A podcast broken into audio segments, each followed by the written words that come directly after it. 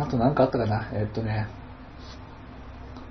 まあ、コンポーネントを今回真剣に作って思ったけど、うん。やっぱ色って便利だね。色？うん。今まで白黒でずっとゲームを作ってたんあー、どう分けるかはですけど、簡単。そうそうそうあの、んまあ、例えばその、ツーフスブロックで白黒版出した時にさ、うん。その裏と表でカードが分かんなくなる問題とかも色で一発で解決するし、うん。うんだけど、まあ当たり前だけど大変だったね。作る方としてはね。だって俺今回さ、これゲームの部分を作ったけどさ、うん。そのアートワークも俺なのよだから、ゲームデザイン俺。グラフィックデ、イラストレーション俺うん。グラフィックデザイン俺。俺最初さ、そのパッケージの裏にさ、その作った人の名前とかってさ、例えば今手元にさ、この赤ずきんが眠らないがあるんだけどさ、はいはいはいはこのゲームデザイン佐藤純一、イラスト152、グラフィックデザイン炭酸152はい。&CO って書いてあるけどさ、こんな感じでずらーっと編集何々々印刷何々々って書いてあるけどさ、これ全部俺で書いてあるのかなと思ったの。いいねゲームデザイン先、イラスト先。そうそうそうそうそう書いてんだけど、まあスペースが邪魔だからやっぱやめたって。こういう寒いことやめた方がいいなって思ってやめたんだけどさ。い。え、大変だったよ。全部書いてよかったのに。いいやでも、え、もうね、もう二度と作りたくないと思ったボードゲームなんて。やでもイラストもね、うんこう佐々木の良さが出てたよ。ありがとなんかこう、あ、こう使い回し、お、こう使い回し。その、なんていうの、いいい使い回しっていうかう。う、ん。なんかむしろ、お、こことここを使いますとは、やりおるな、みたいな。パッケージどうだった？あ、よかったよ。あよかった。うんあのもう苦肉の策でさ、最初キャラクターとか書いてたんだけどさ、やっぱ俺が書くとさ、どうしても安っぽくなっちゃうのよ。うんだか、ら、あーってもう、結構入稿ギリギリまでキャラクター載せてたんだけど、うん。裏にいるよね。裏にいる。裏に回したりもした。う。うんん。で、裏に書いたやつは実はサークルカットに書いた、ちゃちゃっと書いたやつなんだけど、うん俺くらいの下手なやつになると、うん逆にしっかり書くよりちゃちゃっと書いた方が馬っぽく見えるの。これ絵描いてる人共通なんだけど、多分あると思う。みんなあると思う。逆にちゃちゃっと書いた方が、上手い人がちゃちゃっと書いたんだなっていう補正が入るのよ。はいはいはい。あ、あ、手抜いてるから。そうそうそうそう本当は全力なんだけど、うんあ、いやいや違う手抜いてるの。まあ、あえて言ったら全力ってわけじゃないんだけど、うん。なんだろう、その、例えば上手い人が書いた絵力力が200として、うん俺が本気で書いてもうん。100じゃんうん。だけど、上手い人が下手、なんだろう、適当に書くと80くらいになって、うん俺が適当に書くと70くらいになるのよ。うん。だから、その、差分がね。差分がね、うんはいはい少なくなるから、あっていうテクニックがあるんですよ。うんえ、絵下手な人にありがちな、あえてもっと下手に書くっていうテクニックが。はいはいはい。うん素晴らしい。こんな感じでね、うまくごまかして、絵下手なやつがうん。ごまかすことによって150%の実力を発揮した佐々木のごまかし力が十二分に発揮されてるわけですな。いや、ごまかしてった方がいいよ、正直。いや、佐々木のごまかし力、いいからね。うん。いや、でもごまかしってことはさ、うんこのなんていうの、やっぱそこはアイディア力なんじゃないの？なんか二つのことをさ、これやれば両方使いませんじゃんみたいなことでしょ？うんごまかしとか、その楽するみたいなう。ん。それはテクニックだよね。いや、本当だよね。センスでもあり、うんテクニックでもあり。ツーフスゴールのパッケージもツイッターにアップしてんだけどさ、うん。なんか、青字の下に黄色の四角いっぱい書いただけだからね。ドブルドブル効果。ドドブル？ああれドブル違う、あ、ドブル紫か。うん。紫とき、こうなんか、ああ、はいはい。捕。食効果により目立つみたいいや、俺、俺は、その、絵は下手だけど、うん。知識は山のようにあるから、うん。なんかこう、うん、とりあえず青字に黄色書いとい書いて、うん。で、タイトルを白で書けば、うん。そこでトリコロールが発生して、見栄えもいいし、青に黄色字で、しかも立体で、青と黄色はし交代色と身体色だから、黄色が、黄色のキューブが、それを立体的に書くことによって、より立体的に見えて、奥の方にあるのはちょっと透明度を落として、みたいな感じで、知識だけで作る。でも結局やってることは青字に黄色の四角書いてるだけだからね。な。やっぱり佐々木はデザイナーなんだよな、そう考えると。デザインってやっぱ設計だからそういう、理論なんじゃない？本当に上手い人どっちもできるからうめえんだよ。いや、まあね。どっちもできて初めてデザイナーなのそれはそれはそうなんだけどさ。ヤコさんとかはもう真のデザイナー。どっちもできるから真のデザイナー。あ正直その、なんだろう、画面構成の部分でも、うん俺もはるか高みにいる人だから、うん。ほんとね、ヤコさんにやってほしい。じゃあ再販の時、再販じゃなくなっちゃうから。リメイク？うんリメイクの時は、炭酸ファブリックさんがヤコさんにやってほしい。頼普通、めっちゃ売れたら頼めるよ。みたいね。あとは、その、会社の後輩に、2、3万円あげて、やってくれねって頼む。後輩が増えてきたからさ、うちの会社も。ああ、人増やし増やしてんだ。順調そうでよ。うん。なんか優秀な後輩が増えてきてさ、うんもう、よく企業説明会とかにさ、うん行った時にさ、うんポートフォリオとか見て、うんああ、まあ、まあ、ちょっとうちは厳しいかもしれないですよね。まあ僕よりうまいんですけどって言うとギャグとしか受け取ってもらえないんだけど、事実なの。俺絵描けない系モデラーだからさ。佐々木絵下手だよ。うんいや、わかんないけど、なんか、佐々木とお絵描き系のゲームやったら、え佐々木何この絵？ちょっとざわったよね。俺ね、本当にね、ゲームのデザイン、ゲームのアートワークやってるから絵うまいと思うな問題ですよ。あ、特化してるってこと？特化ってわけじゃないんだけど、なんか会社にいるっていう人 何かの間違いとか奇跡で滑り込んだ結果、うん会社も首を切るのもなんかめんどくさいからそのままいる人。俺も首切られないように必死ですよ。うん俺も首切られないギリギリのラインを攻め続けてるからね。首切られないように頑張ろはい。まあ、う。もうそろそろはい転職とかめんどくさいからもうやりたくない。お前も、もうそうかよ。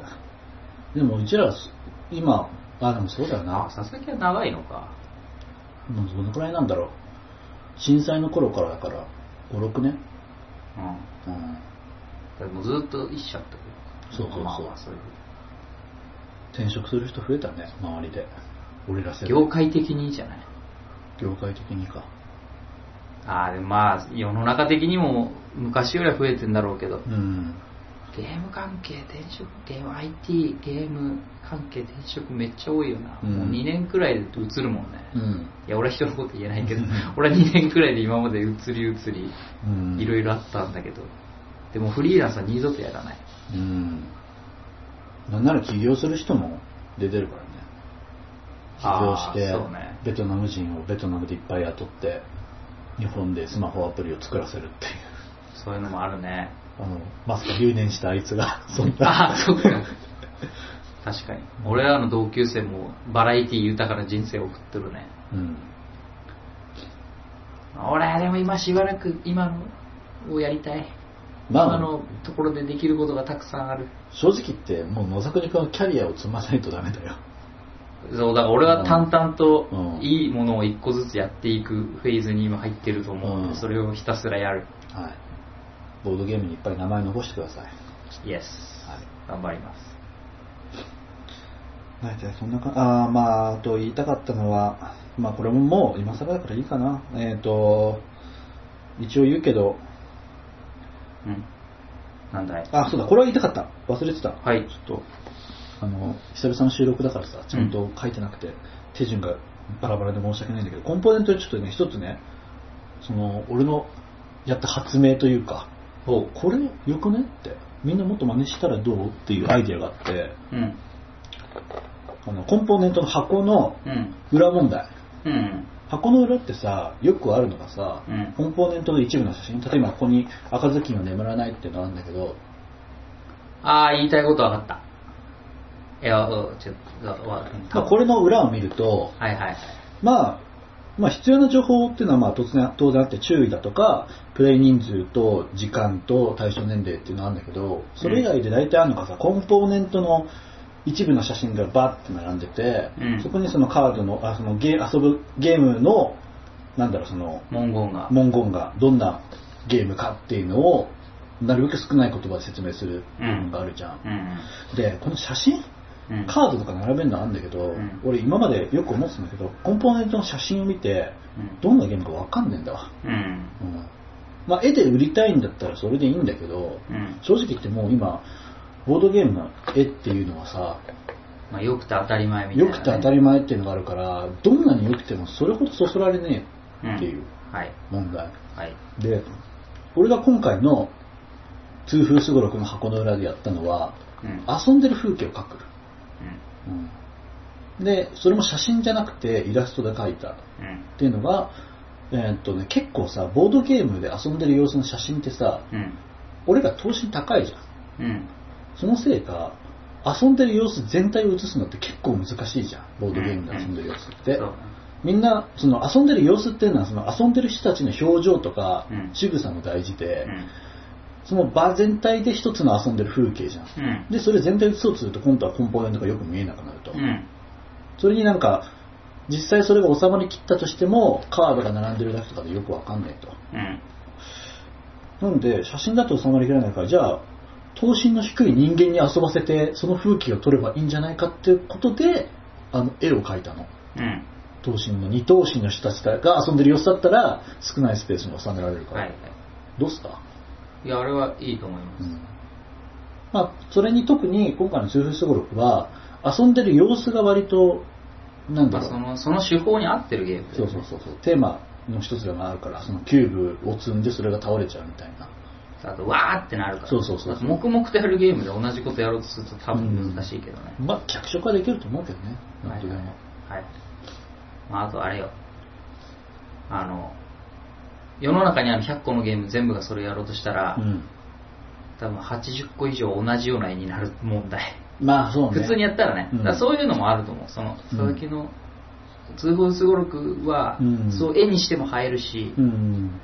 で、その高く積めるから分かりもやすいし、うん分かりやすい点もあるし、まあ、あとその考え自体はすごくいいと。うん。だからさっき分かったって言ったじゃん、う俺。ん。きっとそれを言うと思う。で。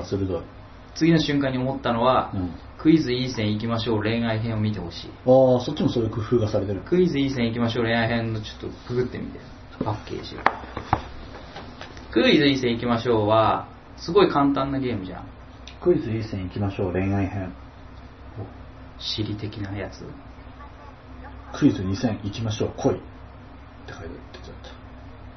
シリダメだわ。もうシリ、恋愛編も知らないのかよ。ダメだなクイズいい線行きましょう恋愛編はね、今日の朝なんか、インターネット、ツイッターを見ていたら、うん犬山神子さんっていうテレビ出てるエッセイストの人が、犬山？神子。神子。犬子じゃなくて？犬山犬子は声優やろいやそう、声優やろ。犬山神子さんっていう、なんかスッキリのコメンテーターとかもやってたあの、うんうん。人で、まあ有名人ですよ。で、ボードゲーム好きを公言してて、この間イベントにも出てたりとかしたんだけど、うんその人が最近こう、おすすめ、合コンにも使えるおすすめゲームみたいなので紹介してああ、なるほどね。っていうのを今日朝見て、まさに遊んでる様子のイラストじゃないですか。イエスそれを言いたかった。これ、そのゲームで、あパッて見たときに、ーうん。このゲーム数字書いて、あのやったことある？やったことある。数字書いて比べるだけじゃん。うん。だから、もうその絵を見ただけで、こんなゲームっていうのが分かりやすいようなものにがいいっていううーん。だからインストするときに、その絵をテーブルの真ん中にボンって置きながら言えば、うんうん。もうすぐ遊べるみたいな。そうだね。確かにもうこれで、この絵1枚で説明書そう、だからあらゆる、うんうん。実はそれだけで全ての説明ができるような盤面の絵になってるんですよ、それ。うんうんこの要素もここに実は書いてあるし、こことここがこうなった時のこうもあるし、みたいなのを、うん。うんうん。こう、くどくならないように描くイラスト。うんうんうんで、それも元は写真で、それを加工して、なるほどね。絵に落とし込んで、この絵考えた人考えましたね。さらに炭酸さんのイラストですから、やっぱさすがだな、分かってんな。っていうのがさ、さっき俺表情とか仕草っていうのあったじゃん。うん。それ手だけでも表現できるんだよね。で、逆に手だけを描くことによってそれを伝えやすくしたのね。想像させるというか、その、手を見ると男っぽい手と女っぽい手もあるし、で、そこの横にその腕時計とか書いてあるちょっと。で、そういうのからなんとなく雰囲気がこうう、ん。にじみ出る感じ。まずね、これね、いいなと思ったのが、その画面の本当に端の上の方にさ、うんスマホがちらっと映ってるのね。うんうん。そういうのとかもいいし、まあこれだとティーカップを持ってる女性の人もいてさ、うんもうこれそういう風にお茶飲みながらでも遊べるし、うん。あとまあそのテーブルの上にいろいろ物を置くことによってこれがテーブルの上ですっていう説明になってるんだうんうねん。さすがだね。なんで筆があるんだろう。これは書くやつか。筆？あ、これはあ、筆じゃなかったペン、ペン、そのかゲームのコンポーネントね。うーん。Yes, yes. それも思想としては近いでしうーん、なるほどね。いや。その風景を、うん。俺、炭酸さんと同じ位置にいたか。あははさすが、俺。ちょっと突っ込んでもらわないとさ、感じ悪くなるからさ。え？突っ込んでもらわないと感じ悪くなるいや、からさ。なんか、いろいろ言おうと思ったけど、うん。言えるのはこのぐらいかなと思って飲み込んだ。はい。はい。まあだから、そういう工夫はいいと思います。ですね。そういうのの積み重ねがボードゲーム人口を広げてくれるのではないかとうん。思っております。はい。まあ、あと、その、なんだろう、遊んでる様子を絵にしても、ほとんどのゲームが似たような風景になっちゃう問題もあったけどさ、うんさっき言った。俺的には、やっぱ元芸を意識して作ってるから、うんそもそもそうなっちゃうこと自体が間違いなあ、のではそうそうそう俺も今そうやってフラッシュで言ったけど、じゃあやめろってことじゃなくて、うんそういうのあるけど、うん。でもその考え、その佐々木の言ってる考えはすごく大事だと思うから、うん。そうやって、そう、じゃあ見栄えるゲーム作ろうとかう、ん。にしてってほしいな。うん。だって、ボードゲームの、ある意味、その、デジタルゲームと比べた売りの部分ってさ、うん。遊んでる様子の部分ってかなりでかいよね。ぶっちゃけね、その遊んでる絵が変わらないと、うん。普段ゲームやらない人からしたら同じにしか見えないわけですよ。うんで本当、そう今まであったゲームをやってないってことは、うんそれと同じ風景になるゲームはうんやらないってことなんですよ。うん極論言うと、うんなんでそのゲームやんなきゃいけないのって話になるじゃん。うん今までやってないんだから。うん。だからやっぱ風景を変えようっていう意識はすごく大事だと思っていて、うん。だから今の考えは結構取っかかりとしてはいい。うん。だからやっぱり駆け引きを作り込むのも、まあ一つは大事なんだけど、風景が変わらないから、うん今まで遊んでない人を遊ばせるってことは、うんその駆け引きの作り込みではなかなか難しい。うん。と思う。やっぱ外側を変えなきゃいけない。なんならさ、例えばそのデジタルゲームでもさ、うん。それ変えようとしてるところあるからね。うん。例えばゲームセンターのゲームはともちろんだけど、Wii のパ Wii パーティーとかね。そうそうそうそう。実際の爆売れしたからね。特に任天堂はそこの意識が強いよね。やっぱ風景を変えようとしてるよね。うんその体験そのものの風景をね。うん。うんそういうの真逆を行こうとしてるのが、あれなんだけどね、あの、VR なんだけどね。VR は、うんそのかけた中の空間でいろいろ変えようとしてるから、うん外から見たら同じかもしれないけど。今、VR がなんか結構話題になっていろいろ取り出されてるのって、うん。その VR で遊んでる風景も今までと違うから結構あ、そうね。興味な、みんなの興味を引いてる部分もあるけど、多分今後は変わってくね。VR が定着した後の伸びは難しいと思ってる。俺 VR についてこのラジオで言ったっけ？あんま言ってないね。そもそも VR 自体が好きじゃねえ派なの。野田君。俺も飽きた。飽きたか。まあ俺は、俺も去年ぐらいでもういいやってなっちゃったよ。なそもそも俺の価値観にあんま合ってないし、VR。俺は VR はかなり注目はしてて、うん、まあ、儲け、うんな市場としては発展するんじゃない、えっ、とまあ VR のために PS4 とインターネットを用意しようかなくらい考えてるけど。俺はね、うん。あの、なんだっけ、ゲーム店、ゲームオンか、うん。未来館のゲームオンのなんか関係者会みたいなので全部やらせてもらったんだけど、うん。やっぱ一番すげえって思ったのはレズインフィニティだった。ああ、話したっけ？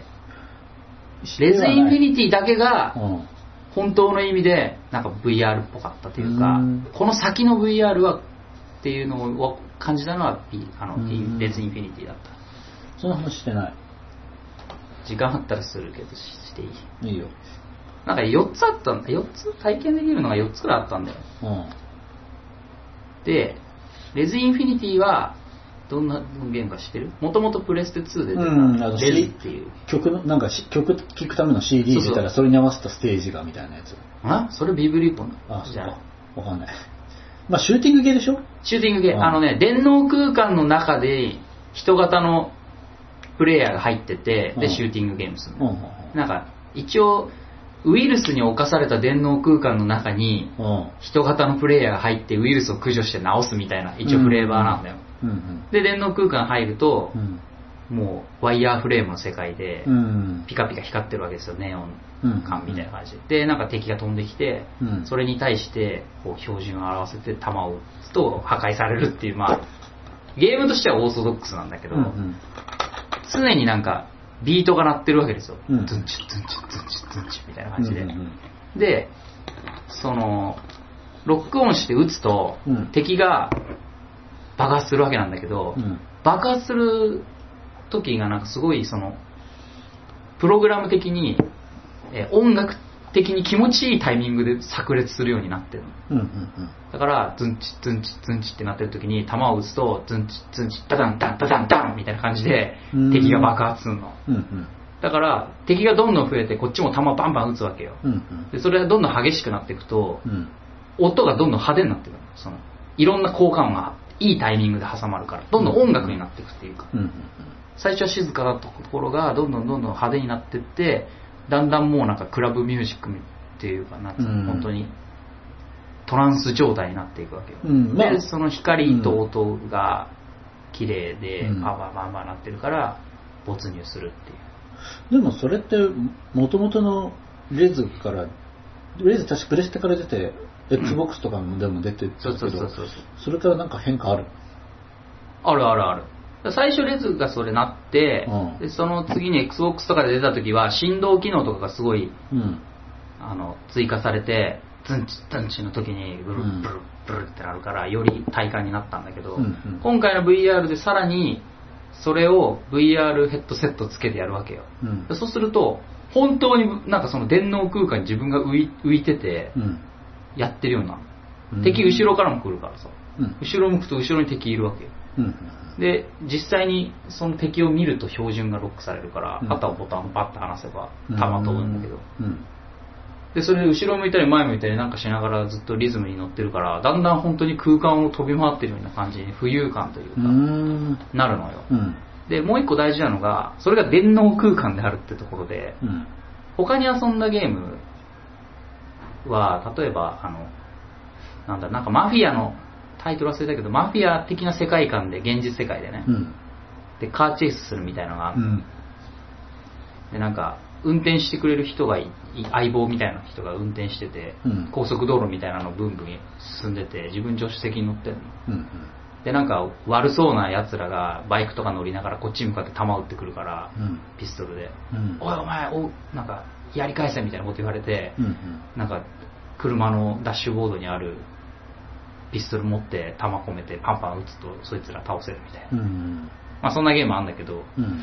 やっぱそっちって現実世界を元にしてるから、うん。なんかねなんか不気味な谷じゃないけどこうちょっとした現実との差異がすごい気になっちゃうんだよね。うん。あやあちょっと作り物っぽいみたいな、うんどうしてもやっぱ気になっちゃうの。なんかそういうのがふっと垣間見えたりとかすると、うんなんだけど電脳空間を浮かんでるレズはうん。もうなんかそれが本物というかうん。それが真実というかなんかあ現実とちょっと違うとかならないじゃん。なるほどね。それが真実なわけよ。うん。だから本当にいるのよ電脳空間に。それっぽい体験じゃなくて、うん。その体験みたいな感じになるから、うん確かにそうだね。だから没入感が半端なくてうん。なんか萎える瞬間がないっていうか、で他にやったやつとかであのなんかディープシーみたいなのでうん。うん自分が檻に入っててそのままこう海のサメゲー。そうそうそうサメサメがいる海の底に沈んでいくやつ。うん。最初は浅瀬から始まって魚が綺麗だなみたいなやってどんどんしていくと、なんか海の底の方にいる生物とかうん。が見れて、なんかサメが襲ってきてやべえみたいな。うん。ああいうのって結構体験アトラクション的だからうん。なんか何十回もやる気には別にならないわけです。よ、まあ確かにそうかもね。うん、言ってしまえばそのディズニーランドとかをお手軽に体験できますよみたいなもんだから、うんだからそういうのをずっとやっててもそ飽きるっていうか、うん。まあ一回最初のデモとしてはいいけど。うんうん1年後2年後もそれやるかって言われたらもうなんかいいやみたいになっちゃうんじゃない？かな、まあキャラムキャラクターコンテンツとかだったら別かもしれないけど、うん。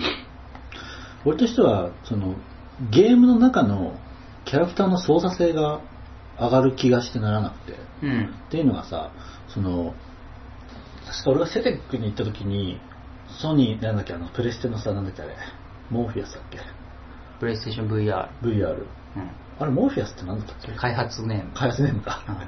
まああれをやったんだけどさ、うん。例のあの、チンコン、ネットで言われてる、はいはい。チンコンバイブにしか見えないの、はい。光るバイブにしか見えないチンコン。チンコンあるね。チンコンで遊んでみたんだけどさ、うん。最初、なんでこのチンコンっつって、うん。マジダッサいなって思ってこう、つけたら、うん。まあ解像度が低い、割と低いじゃん。あの、モーフィアスって解像度。うん。解像度低くて、うん。で、かつ、安っぽいポリゴンの世界があって、うん。なんだこれっつって、で、その、チンコンがさ、位置を見てる、位置と傾きを見てるからさ、うんそのチンコンをゲームの中で見ると自分の手なのよ。うん。で、トリガーの部分を握り込むと、うん手をこう開いたり開けたりっていう動作をして、なんだよって、手っていうのはねって何かを掴んで離すだけだってものじゃないのにねって何が楽しいんだろうねこれって思って、んでその辺にあったなんか積み木とかその部屋の中の家具がいっぱい置いてあるんだようん。でそれでなんか試しになんかこうロボット掴んだらあ持てたって言って、うん。でそのロボットを持ったままちょっとでかかったからそのロボットが、そのロボットがあって積み木が積まれてたからそこをロボットを持ってガーンってやってみたら、うん。その積み木がバーンって吹っ飛んで、俺で吹っ飛んだ積み木がこうバーってこう壁に跳ね返ったりして自分の方に飛んできたから、おってこう左空いてる左手の方でパッて掴んだら、あれ掴めたっつって、で持ったこの積み木を今度は向こうの棚にヒュッて投げたらスッて飛んでってコンコンって言ってうん乗ったって、うん。うん。あれ？楽しくね？ってうん。こんな自由に操作できるゲームってかつてあったかなって思ってさ、うん。やっぱりその完全にプレイヤー視点になることによって、うん今まではゲームの中のプレイヤーを操作するっていう視点だったから、うん。思い通りに動かせなかったけど、うん。ゲームの中にいるプレイヤーのし視点に完全になりきることによって操作感がすごい上がった。自分の手の位置とか手のこの傾なんだろうひねった傾きのみ位置とかも完璧に見てくれるから、はいはい。そのゲームの中のプレイヤーの操作性の意味ではすごい革命的に上がった気がするの。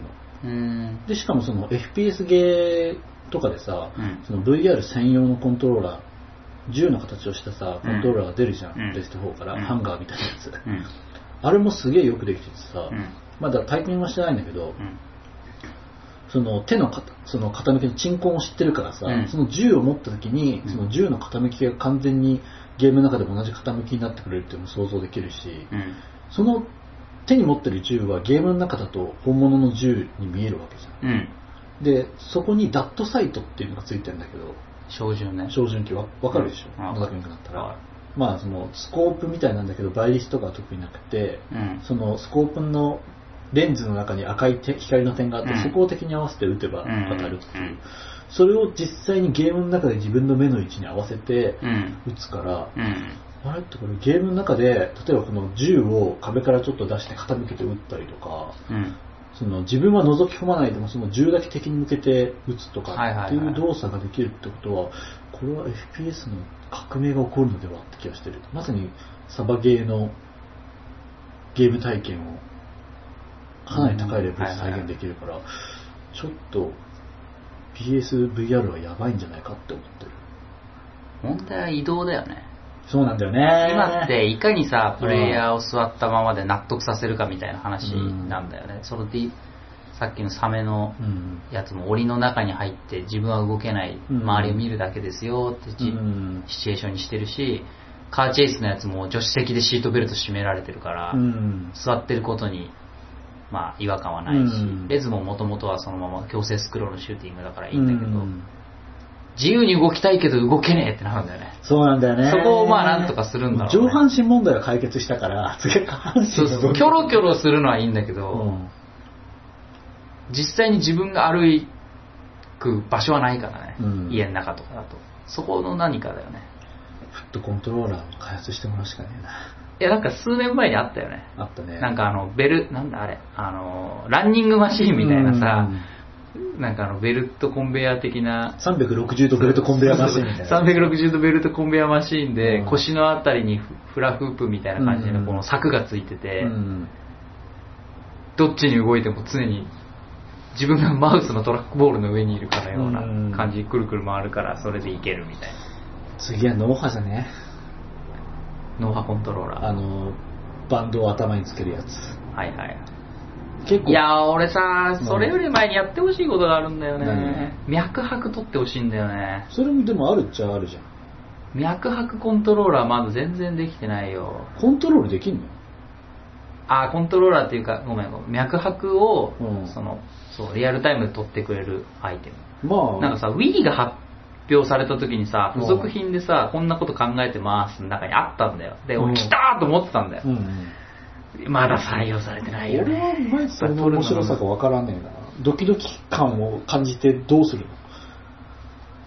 えお俺むしろその企画書を書いてうん。なんかゲーム学科入ったんだけど。うーん。ゲーム学科入るときにさうん。なんかテストで企画書書けみたいなのああったねその時にさまだ発売されてまだ PS3 とか Wii が発売される直前ぐらいだったんだけどさ、うんまあ、出てもいない Wii のレーシングゲームの企画書を書いたんだけどさ、うんうん脈拍レーシングみたいなのを書いてさうんその脈拍コントローラーつけんじゃん。うん。で自動で走るわけよ車が、で脈拍数にそのスピードが反比例するうん。だからお平常心だとすげえ速く走れるうん。ですげえ速く走ってるとさ緊張してくんじゃん。ああなるほどね。で緊張するとドキドキするんじゃん、うん。ドキドキするとスピードが遅くなって他の奴らに抜かれちゃう、マリカーのアイテムシステムあそうそうそうそうそう。うでしかもそれ4人でワイワイ家族で盛り上がるみたいなコンセプトにしてたわけ、うん。だから全然操作はもうハンドルだけで。もうアクセルブレーキはブレーキぐらいあったかもしれない。まあそれアクセルとかはもうその心拍数にすると。でリアルにヤジを飛ばすと動揺するじゃん。うん。で動揺すると心拍数上がるじゃん、うん。そうすると遅くなるじゃん。ふみゅーん。つって それでレーシングするっていうゲームの企画書書いたんだけど、うん。でも俺その時からして脈拍はなんかできると思っててそのカードゲームとか例えば遊戯王やってんじゃん。うんで伏せカードとかした時あ常に脈拍数がこう表示されてるわけ、うんでなんか伏せカードした時に脈拍数とかめっちゃ上がったらさおあれやべえぞみたいなのあるじゃん。ああなるほどね。あのブラフあれブラフか本当かみたいな時に、さそれが見えるだけでさちょっと面白いじゃん。なんか面白い気がしてきた。えだからアナログゲームにも使えると思って確かに。て、なんかこう自分の脈拍によってうん、カードが透けるとか面白そうじゃない？そうだから、そうそうそうそう。だからそういうのできるでしょ。だから脈拍数をトリガーにして何かができるんだよ、うん。確かに。なかなか面白いじゃないですか野であやべやべとか思うとそのやべやべによってまた心拍数上がったりするじゃん。うん。それもまた面白い。面白そうな気がしてきました。でしょ、うん。だから早くそれをやってほしいんだけど、うんあまだないんですよね。その VR とかやってねそっちやれよとか思ってんだけど、うん。なんか安定して撮るのは難しいらしいねどうやらね。あまあ確かにね。人によって基準が違うからね一応ねあうの、んどこだっけ？なんかどっかのおもちゃ会社宝富とかかな、うん。からなんかそういうそれの簡易的なおもちゃみたいなやつが出たんだよね、うん。数年前に、うん。なんか頭にかぶるわけ。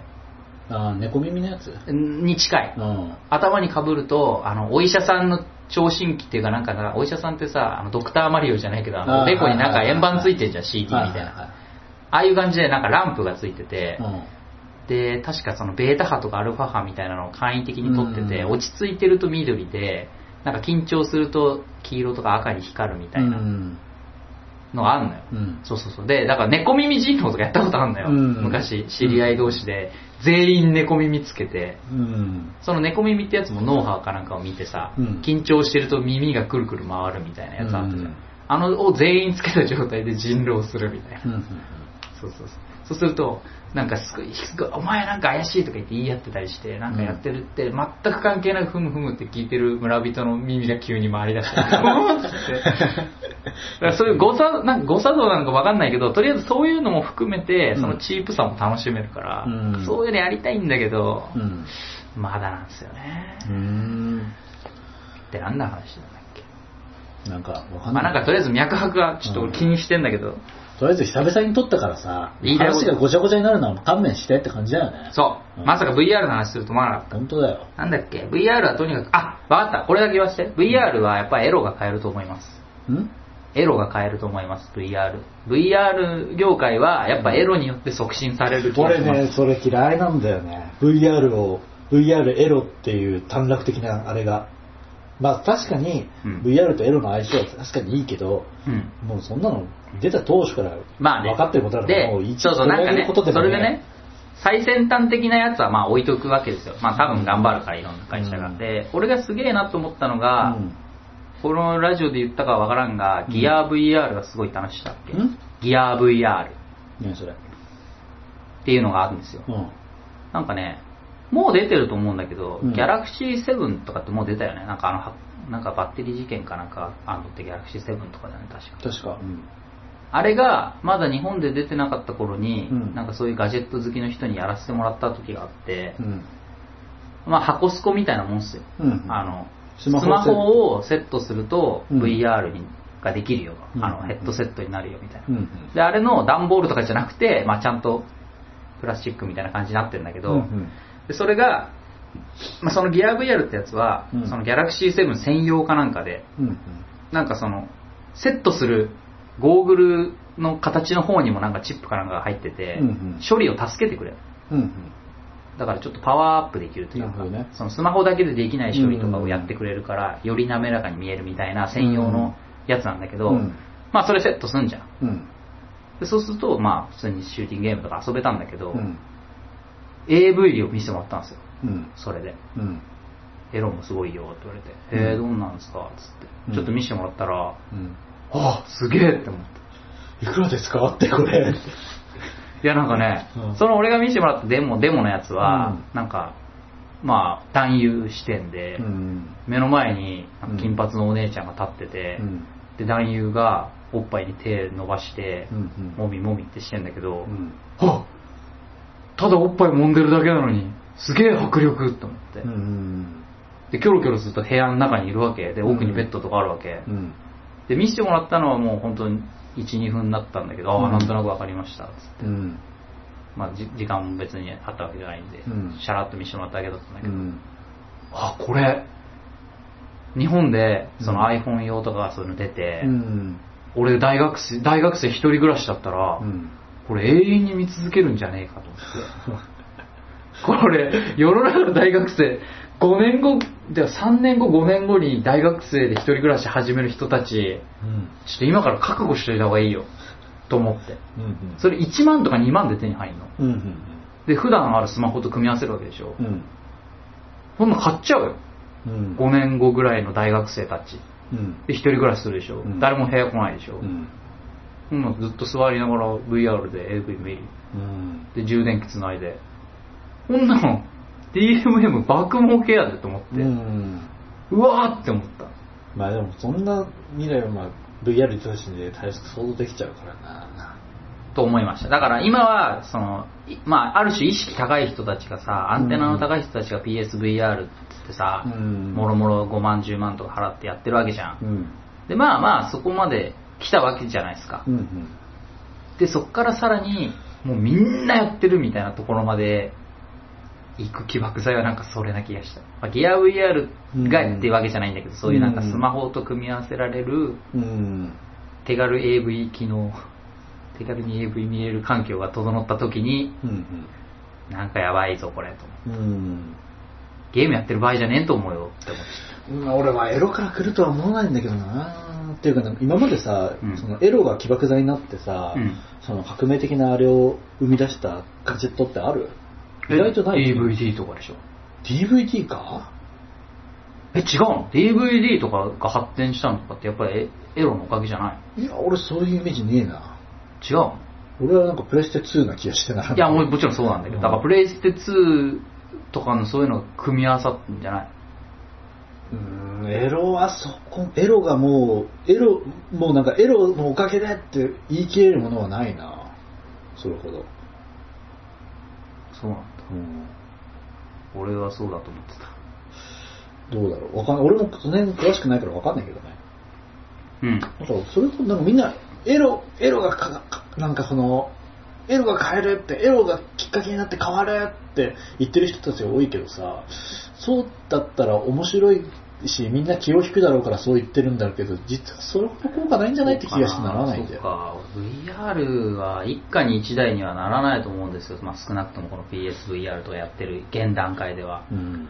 それが、ほぼ、ほぼみんなやってるよね、みたいな感じになるのは、うん。スマホで AV が手軽に VR で見れる環境が整ったぐらいだと思うんだよ。うーん。なんか、あんまりな。俺はあんまりエロ、エロからは来ないと思ってる。むしろ別の切り口だと思う。うん、それでなんかピンときたという感想と、あと、遠藤さんが、その、テレビス遠藤さんがよく言ってるけど、うん。今のところ VR でやっぱ一番合ってるなって思われるのは、ゆったり系のライド系だっつってた。つまり、あの、東京ディズニーランドのうんイッツ・スモール・ワールドみたいな、ゆっくり進むゴンドラみたいなのに乗って、うん周りの景色を楽しむみたいなやつ。うんああいうのが今一番 VR には合ってんじゃねえって、まあ、それもわざわざ遠藤さんが言うまでのことって感じもするけどな。わざわざそりゃそう。いや、まあ、まあそりゃそうやろそうだろうって。いやそうそうそう何を偉そうに言って。いや、偉そうにって別に偉そうに言ってるわけじゃないけどはい。そりゃそうね、遠藤さんクラスになると、ちょっと、ちょっと思いつきで言ったことが何を偉そうにって言われちゃうんだろうね。本当だよ。ちょっと思いつきで書いてあった、そのいろいろあったインタビューの中の一言を今俺がピックアップしただけ。大して、なんか、ピンとくるようなことでもないけど、みたいな感じでも、そういうことも普通に言うもんね、遠藤さんだって。そりゃ人間だよ。そりゃ人間だよ。どう思います？って言ったら、あまああれってライド系のがいいんじゃないですかねってただ言っただけでしょ。聞かれるんだよ、ああいう人はなんか。ねゲーム業界を背負ってると思われてるから、実実際まあ背負ってるだろうし。うん口から出る言葉は名言以外許されなくなるって大変だだからね。全部名言にされちゃう人は困るんだよ。明日のお弁当何かなとか言ってるはずなんだよ、そういう人だって。そうだよね。あとは人狼とかもいいかもしれないね。なんかどこだっけ？アクティビジョンだっけ？とかがなんか。発表してたけど、うんうん全員が VR つけた人狼。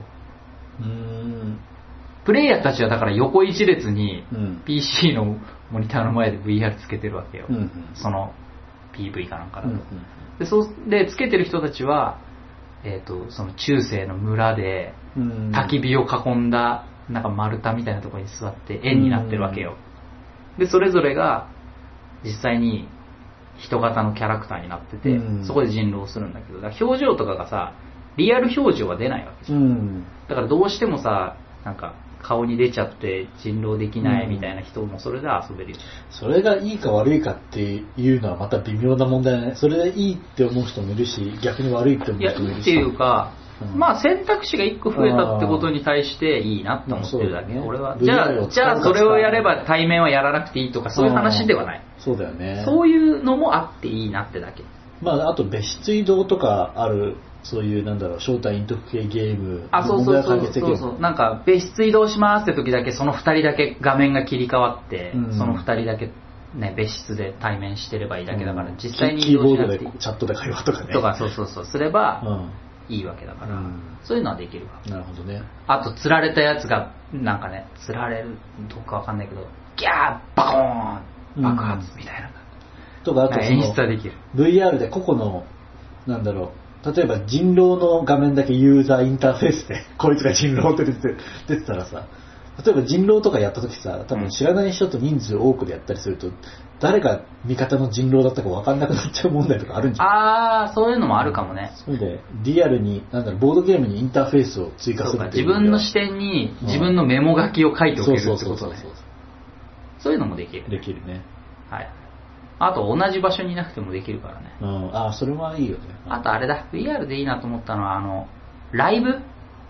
うんライブは相性良さそうだね。まあね。その、ね、アイマスライブとかにその VR で参加できるし、うんあとなんなら、なんか PV を見せてもらったけど、うんその倖田來未とかのライブのうん。ステージ側の視点。ああ、はいはいはい。なるほどね。だからステージの真ん中にカメラ置いといたんだろうね。うんカメラみたいな、うんでそうすると自分がバックダンサーの一人みたいな立場の視点で、うんうん。倖田來未を踊ってる後ろ姿見える。うんうんし、VR だから、まあできるかわかんないけど、そこを歩き回れるうんかも。だから倖田來未の目の前に、ライブで歌ってる目の前にヒュッて立立つこともできるんじゃない、まあ、あと、俺らってあん、なんかその VR でできることを考えすぎというか、ぶっちゃけた話さ、視界すべてがモニターになってくれるってだけでもだいぶ嬉しくね、ガジェットとしては。まあね。うん、俺はそっちも割と注目してるよ。だって寝ながら映画見れんだもん。視界すべてうん画面にして。うん。最高じゃん。それだけで4万払う価値はあると思うよ、俺は。作るの大変そうだな。大変なのかな？だって、シネなんだっけ、プレステ4のシネマティックモードってさ、うん。確か、その、プレステ4だけじゃなくて Wii U にまで接続できるんでしょ？モえニターを、その、ヘッその VR のヘッドセットに移して。ああ、その 3D のゲームはできるだろうけど、映画をやるの難しい。映画の空間の中に自分が立つっていや、もうそうじゃなくて、スクリーンを目の前に出すだけ。ああ、そういうことね。それだけでも俺十分だと思うんだけど。あ、それも見たことある。なんかあの映画館状態ってことでしょそうそうそうそうそう。はいはいはい、あったあったあった。まあ、多分多くの人はそれで、それで満足できるよ。あ多分最初はいろんな体験を見て、一通り満足したら、そこに落ち着くんだろうね。うん、それで十分よ。で、それで今ヘッドセットでかいじゃん。うん。あれがもっとちっちゃくなってったらさ、うん。それだけで浸透する気がするよ、俺。うん。VR が。やっぱ映画からうん。ヘッドマウントディスプレイから。なるほどね。うん。長くなったね。うんとね、あと何かの話をしようとしてた気がする。あ、東京ボードコゲームコレクションに行った。行ったけど、うんでもこの内容は他のラジオとかでも言ってるし、うん。まあいっかな。でもそれスタッフとして行ったんでしょ？うん、普通にお客さん。なんだ。いや、それが、あそうそうそう、うんそう。普通にお客さんとしてイベントに行くこの気楽さ。最近さ、ゲームマーケットとかさ、もう、あだから俺、東京のゲームマーケット、そのうん東京ビッグサイドになってからのビッゲームマーケットとかで、うん普通にお客さんとして行ったこと1回とかしかないわけ。そうだね。それ以外は全部その出店してたりとか、うんその運営の手伝いしてたりとかうんするから、その単なるお客さんとしてうんボードゲームのイベントに行くのうん。超久しぶりで、俺と行った時以来だもんね。そまだモテゲー男子コンテスト始める前だ。始める前う、んあの、ワンチャン、ワンチャンボドキアと会えるかも。ワンチャンボドキ屋さん見つけられるかもっていうゲームを遊んでたやつね。うん。あれ以来ぐらい。だから2000、うんもう4年ぶりとかじゃない？うんうんうん。ぐらいの感覚。まあでもアナログゲームラボとか行ったけどね。どういうこと？まあいいや、その、なんか別のゲームとか行ったので、ゲーム別ではないんだけど、まあ超久しぶりに行ったわけですよ。うんうん。気楽。まあ、気楽。そうだろう。気楽だし、なんかそういういろんなし知り合いと喋ってられるから、うん。いいね。たまにはいいなと思っそうか。た。まあそんぐらい。あとはもう他で言われてるのと大して変わらないんで。あそこに犬山神子さんいたよ。うん。うんうん。そのゲストでステージがあって。うんうん今回は2本に分けるか。佐々木くんに分けてもらおう。はい。はい。そんな感じこんな。感じで。あと、やめる問題。あー、それちょっと次撮るのでやろうか。OK これもちょっとくだらない話をもっとしたいし。じゃあ一回切ろうん。う。はい。え、もうこれ1時間半以上喋ってんの？ね。えっと、はい。モテゲー男子恋したシーザーブログでやっています。Google 検索でモテゲーで検索すると、うんえっと、僕らのサイトが出るので、そちらから聞いてください。はい iTunes に登録しています。iTunes のポッドキャスト聞くアプリをスマホに落としてそこから聞くと便利です。Twitter やっています。Twitter でモテゲーで検索すると、黄色のバッグに僕らのアイコンの、えー、とアカウントがあるので、そちらをフォローして意見とほしいです。あと、痛風すごろくというゲームを100個くらい作って、ゲームマ2016秋12月11日、12月11日に、東京ビッグサイト。はい、持っていきます。はい。買ってくれ。まだ予約とかのアナウンスは、そのマインドさんから物が届いてないのでしてないですが、うん。したら、でもどうしようかな。100個だったら予約するとかやんなくてもいいんじゃねえの？まあ一種の宣伝という意味で100、100ああ、なるほど。そういう手もあるのか。まあ、するかしないかはちょっと考えてる最中です。半分ぐらいはしてもいいんじゃない？うん、そうだね。50個予約受け付けます。うん、50個予約受け付けて、何時以降は巻いちゃいますみたいな。あ、そうそうそうそう、うん何時までに取りに来なかったら毎日。うん。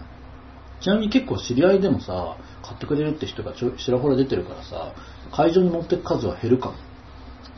まあでも100個作ったら、2、30個は売ってほしいというお客さんのい気持ちがあるじゃない、うんいくら予約っつっても、もう予約だけで全部終わってたみたいな。そう、それ、さちょっとなりそうな気がして怖いの。まあそれもね、出店者の、うんあの、いろいろやっぱ立場あるから、一概には言えない。でも3500円だったらないか。